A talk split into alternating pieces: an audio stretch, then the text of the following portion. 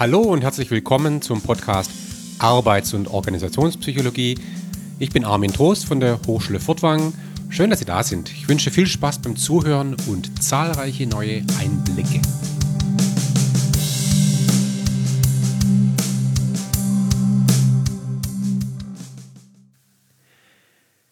Ja, herzlich willkommen äh, zu einer ganz neuen Serie von Episoden. Ähm, ich habe ja 2019, ich weiß gar nicht, 19 verschiedene Episoden veröffentlicht. Ähm, danke übrigens für die wunderbare Resonanz. Äh, ich höre positive Resonanz, gute Zugriffe, das ist sehr schön. Ähm, ich freue mich auch, dass mit meiner Art Hemdsärmlichkeit, mit der ich diese Podcast produziere, dass das offenbar ja, nicht jeden stört. Äh, Im Gegenteil, das ist schön. Das bestätigt mich in der Art und Weise weiterzumachen. Und äh, ja, in den ersten 19 Episoden haben wir im Grunde äh, theoretische Grundlagen behandelt. Äh, es ging um drei Erklärungsebenen. Ja, also es ging um die organisationale Erklärungsebene. Wir haben gesprochen über Struktur, über Kultur. Wir haben über den unmittelbaren Kontext gesprochen. Also beispielsweise das Thema Führung, Arbeitsbedingungen bis hin zu Thema Architektur, äh, Gruppenkontext. Und dann haben wir über das Individuum gesprochen. Ja, Persönlichkeit, Intelligenz, Talent, ähm, solche Dinge. Motivation, Zufriedenheit. Dinge, die sich mehr im Individuum abspielen. Also Organisation, unmittelbarer Kontext und Individuum. Das sind so die üblichen drei Ebenen die wir da auch behandelt haben. Und äh, diese Episode jetzt ist im Grunde ein, wie soll ich sagen, eine Scharnier-Episode, nenne ich es jetzt mal, weil wir wenden uns jetzt der Praxis zu, also der ganz konkreten Anwendung. Ja, was tun wir denn jetzt in Organisationen? Dazu brauchten wir natürlich die theoretischen Grundlagen, aber jetzt geht es wirklich um das Machen, um das Tun, um das Gestalten, um das Managen. Bisher ging es um die Frage, wie können wir individuelles Verhalten in Organisationen erklären. Dafür waren diese drei Erklärungsebenen wichtig. Jetzt geht es darum, wie können wir Verhalten gestalten. Verhalten gestalten. Managen, wenn man so will. Ja, so und ähm, das ist vielleicht für viele Hörerinnen und Hörer der spannendere Teil kann sein. Schauen wir mal. Und bevor wir da in verschiedene Themen wirklich intensiv eintauchen, muss ich dieses, diese eine Episode jetzt voranschicken, in der es jetzt wirklich um die Frage geht, wie funktioniert Anwendung in der Arbeits- und Organisationspsychologie. Weil es gibt hier jetzt so ein paar, ja, nennen wir es mal, Meta-Überlegungen. Was bedeutet es? Ja, praktische Arbeits- und Organisationspsychologie. Und ich möchte jetzt in dieser Episode hier ein paar grundlegende Überlegungen teilen, die dann in allen weiteren Episoden ähm, eine Rolle spielen. Weil es gibt eine Grundphilosophie, die ich vertrete, äh, die sich dann eben in dem Weiteren widerspiegelt. Und äh, darum geht es jetzt hier? Bevor ich in diese Grundphilosophie einsteige, ähm, vielleicht auch hier die Frage, ja, auf welcher Ebene spielt denn die Anwendung der Arbeits- und Organisationspsychologie überhaupt statt? Weil auch hier könnten wir jetzt natürlich drei Ebenen unterscheiden, nämlich wieder die Organisation, der unmittelbare Kontext oder eben das Individuum. Und ähm, ja, in der Arbeits- und Organisationspsychologie beschäftigen wir uns meistens mit der organisationalen Ebene. Es geht um die Frage nicht, was tut der Jürgen, was können wir tun für die einzelne Person, sondern was können wir tun für Jürgen, Manfred, Susanne, Martina, äh, Martin und so weiter und wie sie alle heißen. Nämlich für alle Mitarbeiterinnen und Mitarbeiter oder zumindest für einen großen Teil der Beschäftigten.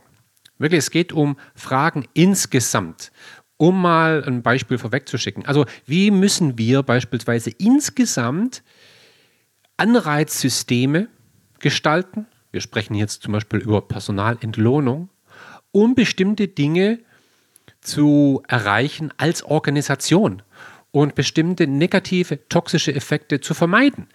Ja, wie sollten wir, und mit wir meine ich wirklich die Organisation, das Unternehmen, beispielsweise, was müssen wir zukünftig tun, um die richtigen Mitarbeiterinnen und Mitarbeiter auszuwählen. Dass in bestimmten Situationen bestimmte Maßnahmen notwendig sind, ist klar, aber wir gehen zunächst mal von einer allgemeinen Ebene aus. Was müssen wir, wir als Unternehmen, als Organisation tun, um die besten, leistungsstärksten, talentiertesten, motiviertesten Mitarbeiterinnen und Mitarbeiter langfristig im Unternehmen zu halten? Wie müssen wir wir, das Unternehmen, die Organisation, Dinge gestalten, damit wir Lernen ermöglichen. Ja? Nochmal, also es geht nicht um letztendlich, natürlich lernt am Ende der Jürgen, ja, das ist klar. Aber wir kümmern uns nicht nur um den Jürgen, wir kümmern uns um alle. Ja, also das meint ja Management. Ja, Management insgesamt Rahmenbedingungen gestalten, die förderlich sind für ein bestimmtes Verhalten und Erleben der Mitarbeiterinnen und Mitarbeiter. Dahinter steckt am Ende das Ziel, als Unternehmen erfolgreich zu sein. Ja, machen wir uns da einfach nichts vor. Ja, wir könnten natürlich sagen, naja, wir betreiben Arbeits- und Organisationspsychologie, damit am Ende der Jürgen glücklich ist. Ja, okay. Wir freuen uns, wenn der Jürgen glücklich ist. Aber wir wollen als Unternehmen am Ende wettbewerbsfähig sein. Und deshalb müssen wir gewisse Dinge tun, damit ein bestimmtes Erleben und Verhalten äh, ähm, an den Tag gelegt wird oder gezeigt wird. Ja, also also darum, darum geht es ja. Man kann, man kann das natürlich auch anders sehen, ist vollkommen klar. Und äh, ich werde es auch punktuell anders sehen. Ja? Ich werde auch an ein, ein oder anderen Stelle, habe ich bisher auch gemacht, auch den Blick des Individuums einnehmen. Das würde aber was anderes bedeuten. Was würde das zum Beispiel bedeuten? Also, ähm, das werde ich ja häufig gefragt, auch in Interviews beispielsweise, ja, oder in einer oder anderen Talkshow, ja. Was muss eigentlich die einzelne Person tun, um in einem Vorstellungs- Gespräch zu glänzen. Ja, oder so eine Frage, wie kann ich als einzelne Person ähm, ein höheres Gehalt aushandeln? Ja, was muss ich als einzelne Person tun, um mein Talent zu identifizieren und es langfristig entfalten? Was muss ich als einzelne Person tun? Das, das kann man auch behandeln, ja. Dann wäre sozusagen diese, dieser Podcast eine Ratgeberserie für die einzelnen Mitarbeiterinnen, für den einzelnen Mitarbeiter. Das will ich nicht machen, ja. So nicht, weil ich es nicht will, sondern weil, weil ich, ich, meine, Zielgruppe dieses Podcasts ist nicht das Individuum, das sich in irgendeiner Form in Organisation zurechtfinden möchte, sondern meine Zielgruppe ist ja, äh, und ist auch die Zielgruppe, das sind eben Personalleiter, das sind Geschäftsführer, das sind Führungskräfte, die sich mit Systemen insgesamt beschäftigen. Und wir beschäftigen uns hier mit Systemen, mit Organisationen, Unternehmen, insgesamt. Ja, so. Also das vielleicht vorweggeschickt. Ja, das ist kein Ratgeber-Podcast für das einzelne Individuum. Wie gesagt, man kann das äh, manchmal nicht ausblenden und manchmal, ja, finde ich ein Thema dann so spannend, dass ich auch für die einzelne Person vielleicht Hilfestellungen gebe. Habe ich ja auch schon gemacht übrigens. Ne? Also denken wir zum Beispiel an das Thema Stress. Da habe ich ja natürlich ähm, bereits äh, Hinweise gegeben, was die einzelne Person tun kann, um Stress zu bewältigen. Ich habe eine ganze Episode gemacht, äh, mehrere Episoden zum Thema Führung und habe mindestens eine Episode dazu gemacht, wo ich der einzelnen Führungskraft auch Hinweise gegeben habe, wie sie am besten führt. Also manchmal tauche ich in die, in die individuelle Ebene ab, aber der Fokus richtet sich doch insgesamt auf die Organisation und auf das System insgesamt. So, jetzt ist das geklärt. Ja, jetzt äh, möchte ich in diesem Podcast eine Philosophie ähm, behandeln, die äh, für mich ganz, ganz grundlegend ist ja, und die sich auch in der Praxis wirklich bewährt hat.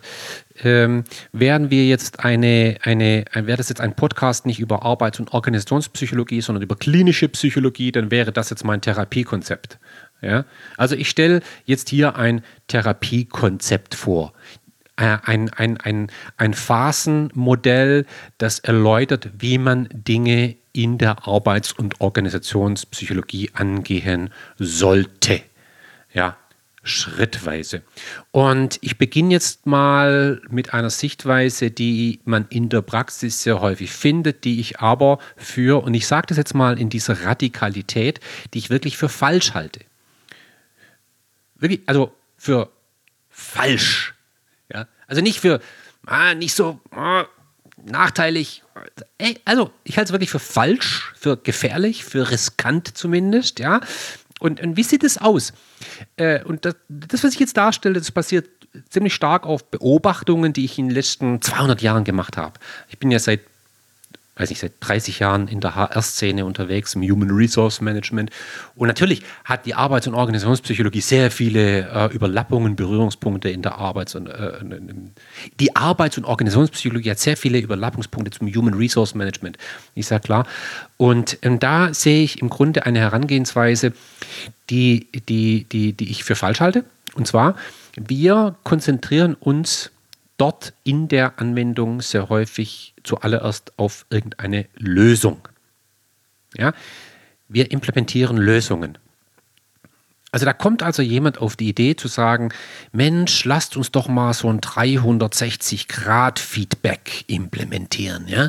Also 360 Grad, da wird also eine Person, häufig eine Führungskraft, von vier Seiten äh, beurteilt, von den internen Kunden meist, das können auch externe Kunden sein, von der direkten Führungskraft, von den Geführten und von den Kollegen auf gleicher Ebene. Und dann beurteilt sie sich auch noch selbst so, oder macht eine Einschätzung von sich selbst. So, diese 360-Grad-Feedback. Oder jemand kommt auf die Idee, sowas einzuführen, wie zum Beispiel eine Arbeitgebermarke. Oder jemand kommt auf die Idee, etwas einzuführen wie eine, eine, eine jährliche Mitarbeiterbefragung. Ja? Oder jemand kommt auf die Idee, sowas einzuführen wie zum Beispiel ein, eine leistungsabhängige Vergütung. Das sind alles Lösungen, Dinge, die wir ganz konkret tun. Ja, und das sieht in der Praxis häufig so aus, dass einfach äh, sag mal, der Geschäftsführer äh, im Urlaub das falsche Buch gelesen hat. Ja, und dann kommt er zurück und geht dann äh, zum Personalleiter und sagt: Also, Frau Pfister, so, äh, ich habe jetzt hier im Urlaub ein Buch gelesen äh, über äh, Managementstrategie und da lesen Sie mal Kapitel 5, das machen wir jetzt auch. Ja? Oder die gleiche Personalerin, die kommt äh, zurück von irgendeinem äh, Personalerkongress und hat da ein Best Practice gesehen von einem anderen Unternehmen und sagt, wow, das machen wir jetzt auch. Ja? Oder irgendjemand in einem Unternehmen kommt auf die Idee, auf Grundlage irgendeines Impulses, ja, äh, zu sagen, hey, lasst uns doch mal ein jährliches Mitarbeitergespräch implementieren. Oder noch besser, ein Lobgespräch. Ja, ja genau, ein Lobgespräch, ganz cool. Immer im ersten Mittwoch äh, im Monat äh, müssen Führungskräfte ihre Mitarbeiter loben. Tolle Lösung, ja, super. So eine Lösung Okay, und dann schreien alle Hurra, ah, coole Idee, super Lösung. Ähm, und äh, dann wird eine Projektgruppe äh, ins Leben gerufen. Ja, die haben das sozusagen dann in der Backe, wie man das so schön sagt. Und die müssen das Design dann der ganzen Sache entwickeln. Also wie machen wir das jetzt? Ja, das operative Design. So, und dann, dann schließen sie sich ein in irgendeinem Hotel, ja, für einen Tag und entwickeln eine Idee, wie machen wir das jetzt mit der Mitarbeiterbefragung jedes Jahr? Okay, welche Fragen, äh, was ist das Antwortformat, äh, wer kriegt alles einen Bericht, wann kriegt man einen Bericht, äh, wann machen wir das, wie oft machen wir das? Das ist das operative Design. Und dann irgendwann äh, wird das Ding dann ausgerollt. Ähm, und das Ding wird sozusagen aus dem Labor, aus dem Workshop-Raum heraus sozusagen inside out in die Realität eingepflanzt. Jetzt komme ich mit diesem Pflänzchen, mit dieser Idee und sage, so Freunde, liebe Belegschaft, das machen wir jetzt und zwar so und so und so. Und dann zu unserer großen Überraschung schreien dann nicht alle Hurra. Was, was, was wollt ihr jetzt im Ernst? Ihr wollt jetzt eine jährliche Mitarbeiterbefragung machen? Die einen sagen, juhu, super tolle Idee. Und die anderen sagen, ey, ah, jetzt, äh, jetzt im Ernst oder jetzt wirklich? Also meine Güte, ja, muss es jetzt wirklich sein? Oder das eigentlich, das passt aber nicht zu meinem Führungsstil. Ja? Oder, ach Gott, nein, das, nein. Und dann ist so die Reaktion oft gemischt, gemischt bis hin zu, ja, also oder ein Spektrum zwischen ähm, latente Euphorie bis hin zu äh, totale Schockstarre. Ja. Das ist doch jetzt nicht euer ernst, ein Lobgespräch, um Gottes Willen. Wie, wie bringe ich das jetzt hinter mich?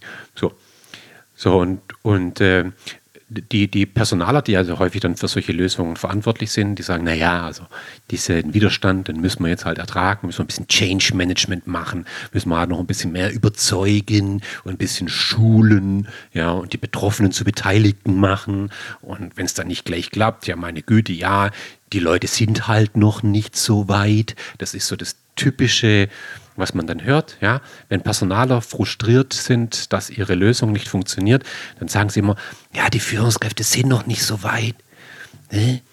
Die, die, denen ist halt noch nicht bewusst, wie toll die Lösung ist. Ja, okay, und naja, jetzt, jetzt, weil man ja so viel Aufwand reingesteckt hat und der CEO ja auch hinter der Lösung steht, so manchmal auch nur halbherzig, aber immerhin er hat ja sein grünes Licht gegeben und Betriebsrat auch. Hält man die Lösung jetzt ein paar Jahre durch? Man macht also die Mitarbeiterbefragung, das Lobgespräch, das, das 360-Grad-Feedback, das, äh, die, die variable Vergütung und so weiter und so fort. Dann machen wir jetzt ein paar Jahre und dann irgendwann kommt jemand, ja, das ist so wie bei Kreisers neue Kleider. Irgendwann kommt dann jemand und sagt, ey, sag mal, äh, ist eine Mitarbeiterbefragung da jedes Jahr. Kann mir eigentlich mal jemand erklären, warum wir das eigentlich machen? Warum machen wir das eigentlich? Was ist eigentlich das Problem? Also, wenn das die Lösung ist, was ist eigentlich das Problem? Ja, und dann, und dann ist mal Stille. Und dann, hm, ja, also, äh, was ist das Problem? Ja, hm. und, und, dann zieht man sich irgendwas aus der Nase häufig. Ja. Also, was ich gerade so ein bisschen blumig dargestellt habe, sind vier Schritte. Wir beginnen mit der Lösung, dann kommt die Frage nach dem operativen Design. Dann clasht das Ding häufig mit dem realen Kontext. Und zum Schluss fragen wir uns, was ist eigentlich das Problem? So. Das ist das, was ich sehr, sehr häufig beobachte. Und dieses Heran, diese Herangehensweise ist nicht gut. Ja? Ich halte es wirklich für falsch. Handwerklich falsch. Das ist echt, ich meine, das können wir jetzt übertragen auf andere, äh, andere Situationen. Äh, was könnte man machen? Also, überlege ich mal, äh, äh, ein Arzt, ja, ein Arzt äh, kommt zurück von einem Kongress und sagt, oh, ich habe ich hab eine neue Lösung. ich habe eine neue Lösung, so eine Therapieidee. Ja, und die findet er ganz toll, kommt der erste Patient, wendet er gleich mal an, ja, äh, überlegt sich, okay, wie mache ich das konkret, ja? Und dann wendet er die an beim, beim Patienten. Der Patient, der wehrt sich dann und zeigt irgendwelche Nebenwirkungen. Und am Schluss fragt man sich, äh, welche Krankheit hat der Patient eigentlich? Also, wenn das das Therapiekonzept ist, äh, welche Krankheit willst du eigentlich damit heilen? Und dann, ach so, ja, das wäre mal eine interessante Frage. Äh, was hat der Patient eigentlich? Ja? Ja. So. Wird man auch sagen, das ist falsch.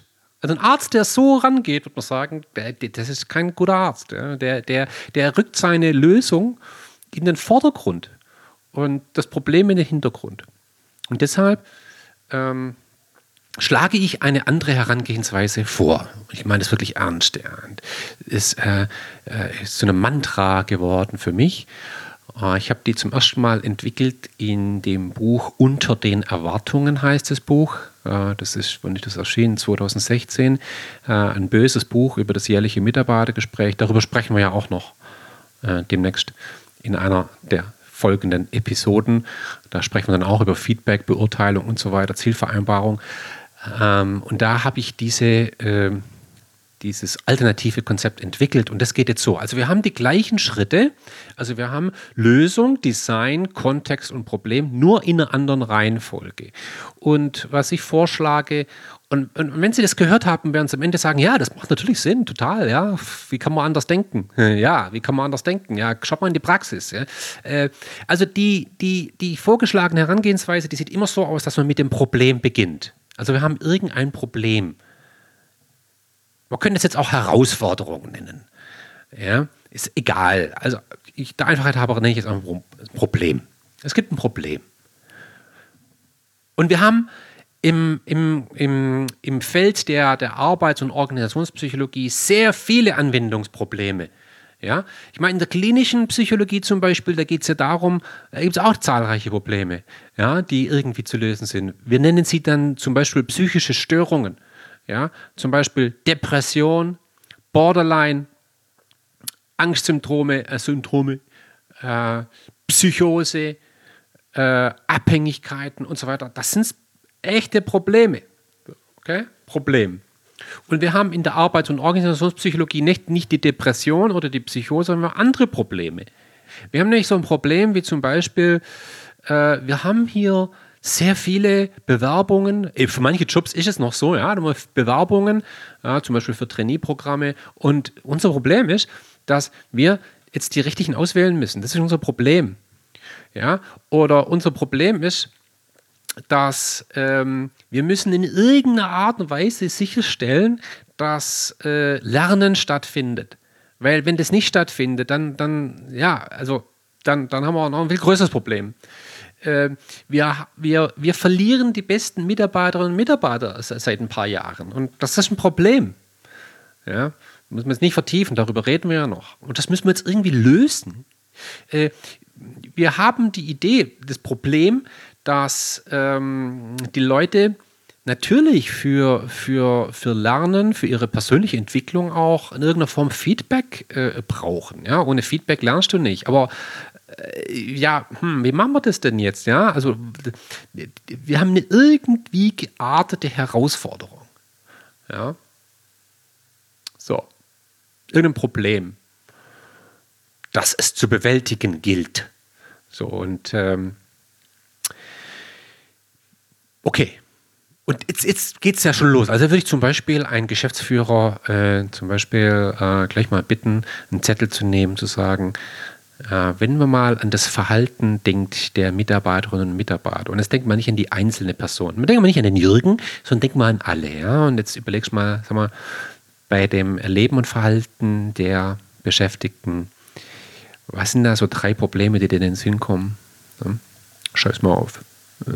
Jetzt manche, weswegen du nachts nicht schlafen kannst. So, und dann fixen wir das. Und bei dem Problem ist jetzt so eine Sache. Wir, das sollte man sich nicht so einfach machen. Was ist das Problem? Das ist übrigens bei, bei, bei der klinischen Psychologie genauso. Äh, es ist in der klinischen Psychologie, das weiß ich zufällig, weil ich ja viele Jahre im klinischen Kontext gearbeitet habe, es ist wirklich falsch, den Patienten zu fragen, was ist dein Problem und dann das ernst zu nehmen. Natürlich muss man es ernst nehmen, ja, aber man soll es nicht äh, als valide betrachten. Also, wenn ein Patient sagt, äh, er, er, hat zum Beispiel äh, äh, ein, ein, ein, ein, er hat, hat, Ängste, sagen wir mal, ja, Ängste. Er, er traut sich nicht in, äh, in äh, öffentliche öffentliche äh, Bereiche, wo andere Menschen sind, kriegt er Panikattacken. Klar, das ist das Problem, das der Patient erlebt. Aber äh, was man als guter Therapeut jetzt macht, ist, okay, und äh, warum? Warum ist das so? Ja? Und dann kriegt man irgendeine Antwort. Ja, weil die Menschen sind, äh, die, die, ich, ich habe ich hab, ich hab die Angst, dann nicht schnell genug wegzukommen und so. Und dann habe ich Angst vor der Angst. Äh, warum? Warum ist das so? Und nach dem dritten, vierten, fünften Mal, warum, kommt man vielleicht irgendwann mal an den Kern. Und, und der eigentliche Grund ist ganz selten derjenige, äh, der Grund, den, der, der, der, der, also der war, der vorgebrachte Grund ist ganz selten der Grund, der wirklich ausschlaggebend ist. Ja, ich muss da gerade eine Patientin denken, ja. Ähm, die hat mir mal ein Problem geschildert, das war in der Klinik, die hat gesagt, ja, manchmal ein Problem ist, ich habe immer Ängste. Ich habe immer Ängste. Ja, hm. Und dann habe ich dir die Frage gestellt, okay, ja, hm.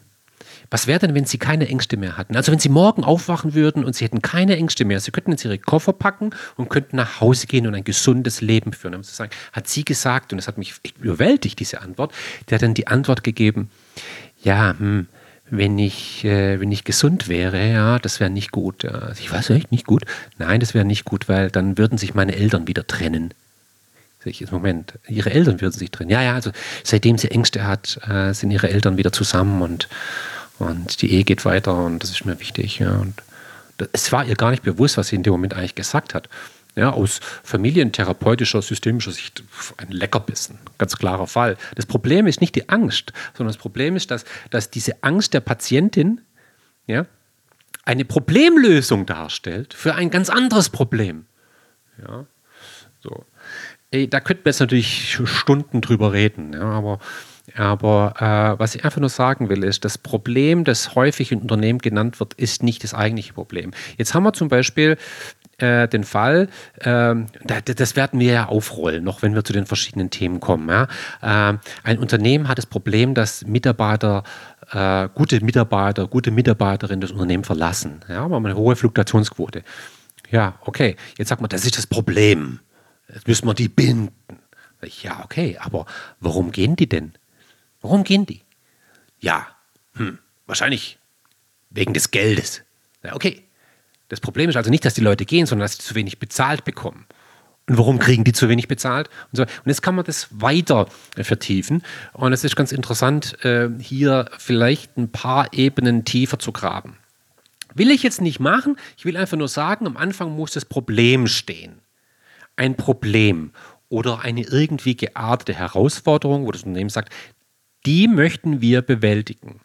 So, und jetzt kommt der nächste Schritt. Und der nächste Schritt lautet nicht die Lösung, sondern der nächste Schritt lautet, okay, in welchem Kontext findet dieses Problem statt und in welchem Kontext soll die Lösung angesiedelt werden. Das ist jetzt super wichtig. Ja? Erstmal über den Kontext zu sprechen. Wenn wir über den Kontext sprechen, dann sprechen wir über den kulturellen und strukturellen Kontext. Und äh, dafür hatten wir ja die bisherigen Episoden, also insbesondere als es um das Thema Unternehmensstruktur ging, als es um das Thema Unternehmenskultur ging, Kultur ging. Und es ist wichtig, ein, bei einem und demselben Problem können verschiedene Unternehmen zu verschiedenen Lösungen kommen, die sinnvoll sind. Warum? Weil sich die Unternehmen in ihrer Kultur und ihrer Struktur eben unterscheiden. Ja? So. Was beim einen Unternehmen hilft, hilft halt beim Unternehmen nicht. Bei gleichem Problem. So, und, und das wird halt auch sehr häufig ignoriert. Und wenn ich dann das Wort höre, Best Practice, ja, Best Practice, für wen eigentlich? Unter welchen Voraussetzungen? Ja, Best Practice, hey, vergiss Best Practice. Äh, Best, okay, Best Practice können inspirierend sein, ja, aber bei Best Practice muss man immer verstehen, okay, welches Problem wird damit gelöst, in welchem Kontext. So. Und ähm, beim Thema Kontext ähm, haben wir ja äh, schon, schon über ganz verschiedene äh, äh, Merkmale gesprochen, wie sich Unternehmen oder, oder, oder äh, Arbeitswelten unterscheiden können. Ja, äh, da kann ich jetzt auch wieder verweisen auf die bisherigen Episoden, die wir hatten. Ähm, zusammengefasst können wir, ähm, sprechen wir heute auch sehr häufig von, von, von zwei Extremen. Ja, das eine Extrem ist, sagen wir mal, der hierarchische Kontext, der hierarchisch auf Stabilität ausgerichtet. Na, Max Weber in Reinkultur entschieden wird oben in der Hierarchie und dann werden Entscheidungen heruntergebrochen und umso größer ein, ein, eine Fragestellung ist, desto höher wird es sie in der Hierarchie eskaliert. Ja? Umso größer das Risiko, desto mehr Pommes frites hat der Entscheider auf seiner Schulter bis hin zum CEO. Ja? Ähm, man hat ähm, man verfolgt eine Maschinenmetapher, wonach die Organisation eben eine Maschine darstellt, die, wenn sie mal richtig eingestellt ist, für immer und ewig funktioniert. Wir haben Stellenbeschreibungen, wir haben Berichtswege, Dienstwege äh, und so weiter. Eben äh, Max Weber, ja, und äh, Führungskräfte sind den Geführten natürlich fachlich überlegen, deshalb sind sie Führungskräfte, die wiederum agieren äh, in der Rolle als Boss, indem sie nämlich klare Ansagen machen und und, und dann auch kontrollieren. Äh, wir streben sehr stark nach Arbeitsteilung. Ja, äh, die Leute, die sollen Aufgaben machen in einem arbeitsteiligen Kontext, äh, wo die Aufgaben auch sehr klar sind, wo immer sehr klar ist, was sind die Ergebnisse und was sind die Wege dorthin. Ne? Eine geringe Aufgabenunsicherheit, darüber haben wir ja in etlichen Episoden gesprochen, werden wir auch wieder tun. Äh, wir streben nach einer gewissen Konformität. Wir sagen, äh, Mitarbeiterinnen und Mitarbeiter auf bestimmten Positionen müssen bestimmten Standards entsprechen in Bezug auf ihre Kompetenz Kompetenzen. Ja, also der Mitarbeiter muss auf den Job passen und nicht umgekehrt. Die Mitarbeiterinnen und Mitarbeiter haben wenig Handlungsspielraum. Sie, sie handeln nach Vorschriften, nach Anweisungen. Das könnte man nicht so weitermachen. Also die hierarchische, stabile äh, äh, ähm, äh, äh, Organisation. Und demgegenüber haben wir die agile Organisation, so nennen wir das heute. Ja, wir haben leider keinen anderen Begriff momentan. Ja, ich weiß, viele können den Begriff der Agilität nicht mehr hören, aber wir haben ja keinen besseren Begriff und ich finde ihn eigentlich gar nicht schlecht. Ja, ich habe ja auch das in meinem neuesten Buch äh, äh, auf den Titel gepackt, nach langem Überlegen. Ja, das Buch heißt ja Neue Personalstrategien zwischen Stabilität und Agilität. Ja, da haben wir es wieder. Das sind diese beiden Welten. Ja, Agilität ist halt anders. Ja, da haben wir keine Bosse, sondern wir haben äh, Führungskräfte, die als Coach agieren, die partnerschaftlich, kollegial führen oder als Befähiger, Mentoren agieren. Wir haben selbstverständlich die Idee, dass die Geführten fachlich kompetenter sind als die Führenden. Ja, äh, wenn ein Problem äh, besteht, umso größer das Problem, desto, desto eher wird es in die Breite getragen. Das heißt, äh, Mitarbeiter fragen nicht ihren Chef, wenn sie nicht mehr weiter wissen, sondern ihren Kollegen denken. Ja, also da denkt man eher horizontal, umso größer das Problem, desto mehr Leute werden eingebunden und nicht desto höher wird es nach oben getragen. Ja, das ist also eher Vernetzung, ja, anstatt Berichts- und Dienstwege. Man orientiert sich bei dem, was man tut, natürlich an dem Kunden und nicht an dem, was der Chef will. Die Mitarbeiterinnen und Mitarbeiter müssen einen hohen Handlungsspielraum haben, weil sie sind ja auch fachlich überlegen. Selbstverständlich streben wir nicht nach Konformität, das würde uns einschränken, sondern wir streben nach Diversität, weil das die Problemlösefähigkeit in Teams bei disjunktiven Aufgaben eben erhöht. Ja, wir wertschätzen sozusagen das Individuum und nicht das Jobprofil. Ja, ähm, was noch? Ja, also man kann sich das ja alles vor Augen führen. Ja, das sind so diese, im Grunde ein Spektrum, das wir in der Managementlehre schon immer hatten, in gewisser Weise, ja, von der autokratischen äh, Führung zu, zu äh, partizipativer Führung. Das sind, äh, oder denken wir an McGregor, äh, Theorie X, Theorie Y. Ja, das, sind, das ist so eine Polarität, die wir in der Managementlehre schon immer hatten, die, die aber eben auch wichtig ist. Ja, äh, und ich habe das ja in meinem Buch auch dargestellt. Und viele, viele Dimensionen, die ich gerade dargestellt habe, die, die werden wir immer wieder aufgreifen, je nachdem, um welches Thema es geht. Aber worum es jetzt geht, wirklich zu sagen, okay, wir haben ein Problem in einem bestimmten Kontext. Und man kann sich jetzt schon ausmalen, dass zum Beispiel das Thema Feedback in einem hierarchischen Kontext anders funktioniert als beispielsweise in einem agilen Kontext. Auch dass zum Beispiel Personalauswahl, Eignungsdiagnostik, die Vorhersage von zukünftiger Leistung in einem statischen Kontext, einem stabilen Kontext eben anders erfolgt als in einem agilen Kontext, einem vernetzten Kontext. Ähm, da, da, das drängt, da, da drängen die verschiedenen Kontexte auch schon mal verschiedene Lösungen auf. Und die Lösung ist jetzt der dritte Schritt. Ja, also nachdem wir das Problem betrachtet haben und dann den Kontext, jetzt können wir uns der entscheidenden Lösung zuwenden und jetzt sprechen wir wirklich darüber, was tun wir denn jetzt? Ja, was müssen wir tun? Äh, nehmen wir jetzt ähm, die Zange oder nehmen wir den Hammer? Ja? ähm, so, äh, machen wir jetzt äh, das äh, etwas, was, was wir lösen wir das Problem mit über, über Geld zum Beispiel? Über variable Vergütung möglicherweise oder lösen wir das über was ganz anderes? Ja? So. Ähm, so, und ähm, sobald wir dann eine irgendwie geartete Lösung entwickelt haben, ja, dann stellen wir uns zum Schluss die Frage, ja, wie machen wir es denn jetzt konkret? Also ganz konkret, dann kommt das operative Design. Also, Sie merken, es sind die gleichen Schritte, wie ich es auch anfänglich schon dargestellt habe. In der ursprünglichen Lösung hatten wir erst die Lösung, dann das Design, dann der Kontext und am Ende die Frage nach, was war das Problem? Hier haben wir jetzt gesagt, nein, wir beginnen mit dem Problem, fragen uns dann nach dem Kontext, überlegen uns dann vor dem Hintergrund, was ist die Lösung und im vierten Schritt, Schritt stellen wir uns die Frage nach dem entsprechenden Design. So. das ist es. Ja?